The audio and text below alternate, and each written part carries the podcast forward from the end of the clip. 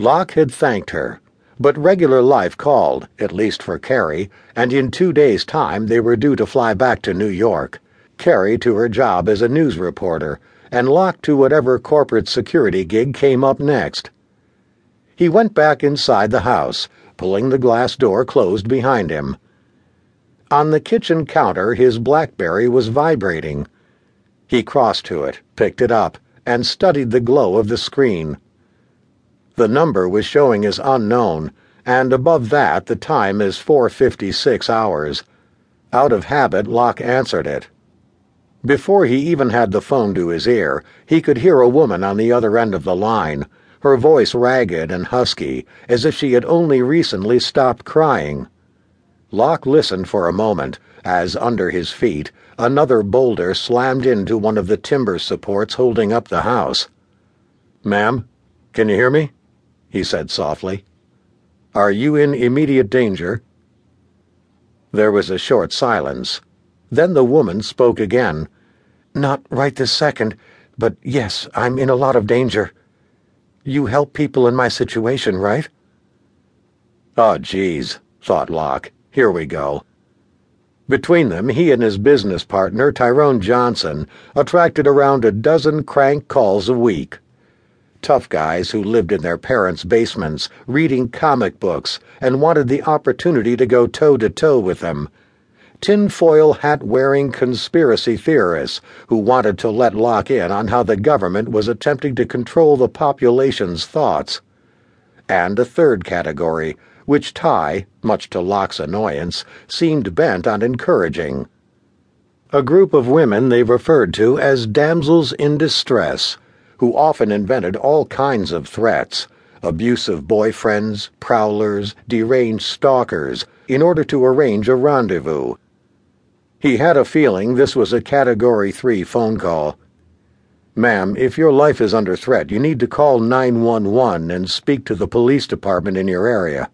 I'm sure they'll be able to help you. This time the woman sounded almost irritated. Who do you think gave me your number in the first place? Lock was taken aback. Excuse me? My name is Raven Lane. I'm being stalked. I have the LAPD's threat management unit helping me out, but something just happened. I need some additional security. They told me to call you. Through his work so far in Los Angeles, Lock knew all about the Los Angeles Police Department's Threat Management Unit, or TMU. It dated back to 1989 when California had passed the first anti stalker legislation. Being slap bang in the center of the entertainment industry, the police officers who worked for it were kept busy. When it came to non celebrities, they were only usually involved when stalking or harassment became aggravated. Lock knew that for the most part the victims were fairly anonymous. Sometimes all it took was a sad individual chancing upon a Facebook page for a whole world of misery to open up for the unsuspecting victim. He also knew that stalking cases were messy and difficult. But why, if the TMU are helping you, do you need me? The TMU have been great, but a panic alarm and a drive-by from a patrol car twice a night isn't going to cut it anymore. I need someone who's going to stop this stalker before he hurts me. Lock sighed. In the normal run of things, and with the exception of big-mouthed Aussie thespians, he wasn't in the vigilante business. Sure, push him hard enough and he'd push back harder, but he didn't go hunting down stalkers and dishing out street justice. In the real world, behavior like that tended to land you in prison, and from recent experience when he had been under cover in one, he knew he didn't like prisons very much. At the other end of the line, the woman must have read his silence. Listen, I'm not asking you to kill the guy. Hell, I'm not even sure who he is. Lock still said nothing, counting on her to fill the silence. I can pay you, if that's what you're worried about.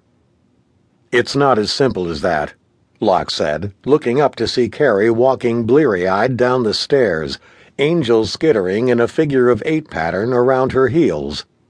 Then let me help you out here, the woman said. This morning I found a body in the trunk of my car. I'm pretty sure it was a woman's. You think? Lock asked, suddenly interested. It was difficult to tell, the woman said. She didn't have a head.